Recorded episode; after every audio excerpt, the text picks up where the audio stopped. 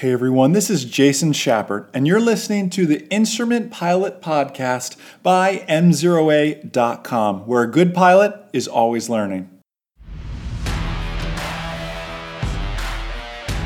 Why and how do I brief my approach plates on the ground? Hey everyone, Jason Schappert here of M0A.com, and you are listening to the Instrument Pilot Podcast brought to you by our number one rated online ground school, M0A. Visit M0A Trial, M0ATrial.com to take a two week free, no strings attached trial of our number one rated online ground school. See why the Aviation Consumer Magazine named it the best. And uh, get in there for yourself. Two weeks, no strings attached very, very thankful for that. MZR Nation, we're talking about approach briefs today, how I do briefs, why I do briefs, and this isn't just my opinion, my biases, and, and maybe some of those sneak in there. But I want to share with you how I believe it should be done. And it's not always done this way. Some people wing it, bad pun, somewhat intended. But I want to share with you I believe perhaps the most important thing you can be doing in the instrument environment. And this to me doesn't matter, by the way, if you're an instrument learner, an instrument student. Remember, learners are a new word the FAA has given us. You're no longer students, you're learners now. So whether you're an instrument learner, doesn't roll off the tongue as well, but we got to start building that into our vernacular or you're already an instrument rated pilot and you're just listening to this to, to stay as proficient uh, in your pursuit of mastery as possible. I believe all great instrument approach briefings start on the ground. That sounds a little crazy because you're thinking, Jason, how on earth can you even know what approaches you're going to be shooting uh, from the ground? And I mean from the comfort of my couch. Sitting on the couch with my iPad, I know I'm flying to this airport. I literally go in and I brief every single approach. It's kind of like studying for an exam in a way. I am studying the approach plates. And just like studying for an exam, you study things that are not always on the exam, right? Well, and like all good exams, sometimes things pop up on the exam that you didn't study for, but thankfully you have a strong foundation so you're able to conquer those issues as well. Can you if you've done instrument approaches, can you relate to that before? Maybe you're going to an airport that has four different approach options. You're clearly only going to shoot one of them, but I still review all four because I've been in a situation where I, on my flight over there, the ILS gets NOTAM closed. There was a gear up landing at that airport on that particular runway. Now I have to divert to another runway or another airport altogether. I need to have these approach plates briefed on the ground. Not only do I brief them on the ground, I will briefly scan them as well the day of the actual flight, maybe over breakfast or whatever it is. And then, of course, I rebrief them once I know, and not them, I rebrief the one I am actually doing.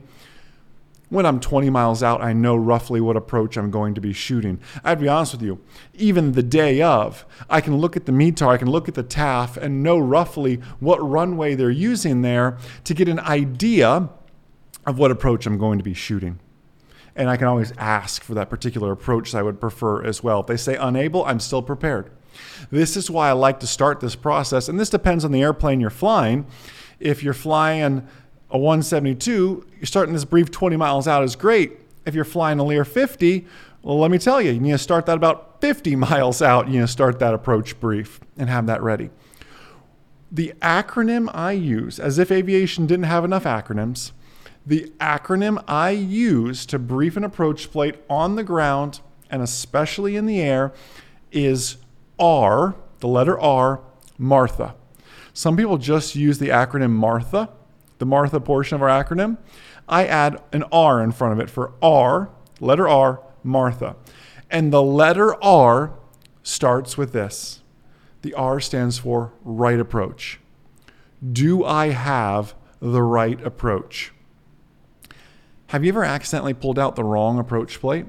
Maybe even the right airport, wrong approach plate? I pulled out the uh, ILS 36 and I thought it was the GPS 36, both at the Ocala airport. Maybe you've even goofed up. I've done this, the airport. There's Orlando Executive Airport, there's Orlando International Airport, there's the Orlando Apopka Airport. There's a lot of airports with Orlando in them. And I guarantee there's other big cities that share that same, uh, that share the name of that city in their name. And it's so easy to get confused with that.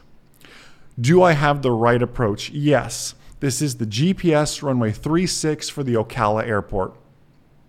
That's why I want to confirm. Now, the M in Martha is the missed approach. Now, I know nine times out of 10, especially in the training environment, I'm going to get a different missed approach. I'm not going to get the published missed. Usually, the only way I get the published missed is if I ask for it. But rarely, if ever, do I get the published missed. But a day or two out, when I'm briefing this on my comfy couch, I'm going to go ahead and brief the published missed. Next is the ATIS. Do I have the frequency? Have I already listened to the ATIS? The A in R Martha is for the ATIS. When again on my comfy couch, I'm just highlighting this is the ATIS frequency. I want to have this tuned up. Even before briefing the approach, oftentimes I listen to the ATIS, say 30 miles out, and then start my brief about 20 miles out. R in the second R in R Martha is for my radios. I'm talking to approach now. But what's next? Is it a towered frequency? I should get tower ready. Is it a pilot controlled airport? I should get that pilot controlled Unicom CTAF frequency ready. If it's tower, I could get, I could have um, in COM 1 approach that I'm talking to, tower in standby on COM 2. I've already listened to the ATIS, so I'll flip flop over and have ground ready in COM 2 and I'm just thinking about the sequence that this is going to happen. I'm 20 miles out and I've already got ground pre programmed in COM 2 ready to rock and roll. Always thinking ahead of the airplane. Next, we have the T in R Martha, my times. Is there time involved in this approach? Meaning, is it a timed approach where I perhaps could use time to identify my missed approach. That's not always the case, and oftentimes we use other things, marker beacons, GPS waypoints. Not every approach has time involved in it, and you may have a primary means of identifying the missed approach point, but on an ILS, if I lose the glide slope, I'm localizer only now, I've got time as my backup to determine where my missed approach point should be. H is my headings. What headings? Okay, right now they're vectoring me from the west. So it's going to be a big left turn here. I'm thinking ahead. When I'm planning this on the ground, I'm just noting, okay, I know it's a GPS 36, but the heading is actually a 004 that I'm going to fly. It's not a true 360, it's four degrees off. It doesn't seem like a lot, but 004, just noting that and having that. And lastly, the A is for altitudes. And this isn't just your decision altitude, decision height, minimum descent altitude. It's, it's not just those, although those are very important. It's my step down altitudes to my step down fixes. It's is this a precision? Is this a non precision? It's all of those things included in it as well. Altitudes, plural. What's my minimum safe altitude? What's my MDA for this area? Now going back to the low enroute chart, noting the MDA, where are they going to bring me in and at what altitude? Wow, the MDA is 6,000 feet, but my initial approach fix has me at 3,000 feet. Somewhere they need to drop me down to another 3,000 feet. I need to be thinking about that and maybe asking for lower sooner, right? It, it, my brief for an approach sometimes even transcends and leaves the approach plate itself because I need to see and know what's happening within the entire environment, oftentimes. How are they going to bring me in? I hope they don't just drop me in there, right? What if they just, you know, give me this uh, terrible vector right onto the localizer, right, right onto court, whatever it is? I need to be prepared. Also, another thing that doesn't fit into our Martha here, but something I'm always doing, is I'm noting, this is going to sound silly, I'm noting the names of the IFR fixes because there are some weird names. Who can concur with this? I don't know who is in charge of naming IFR fixes. I would love, love to be on the committee. That can someone take a note of that for my retirement job? I would love to be on the IFR Waypoint Naming Committee because I feel like they're just playing Scrabble and they're making up words. And then things that should be words are spelt so differently. Actually, a funny example.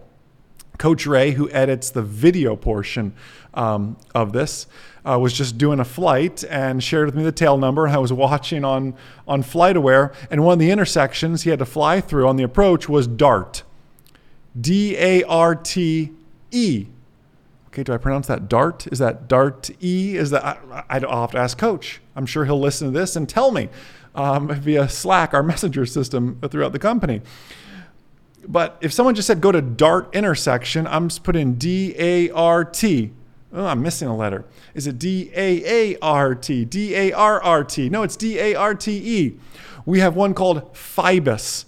Uh, there are just so many strange names that if you don't brief the approach ahead of time, and Jax approach just says to their Mike Zulu, proceed direct FIBUS, and they're going to assume you know that FIBUS is on the RNAV GPS 36 at Ocala.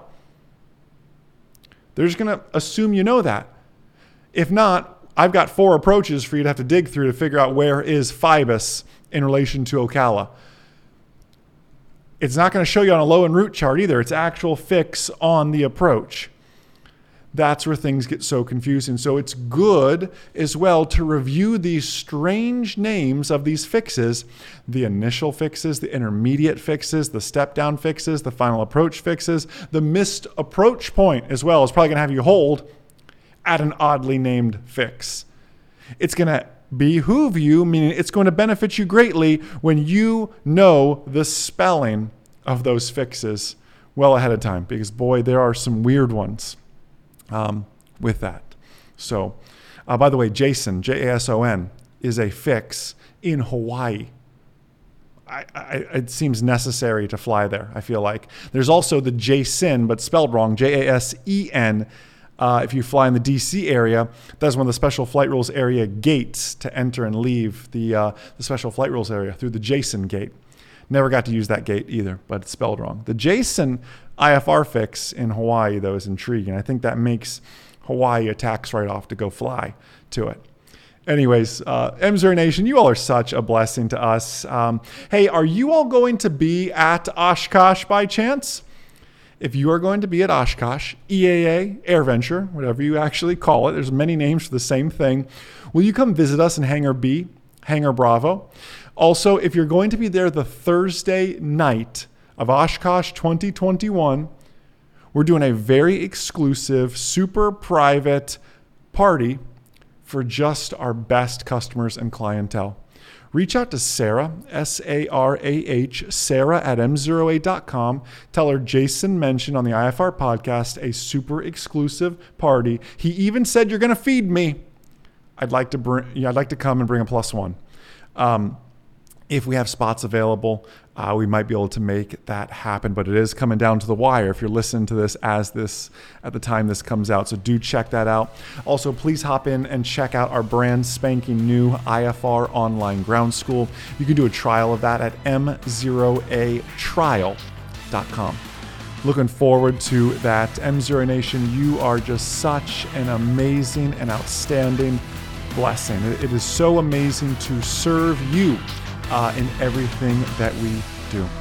Have a blessed, amazing, outstanding rest of your day. And most importantly, remember that a good pilot is always learning. Have a great day, everyone. I'll see you.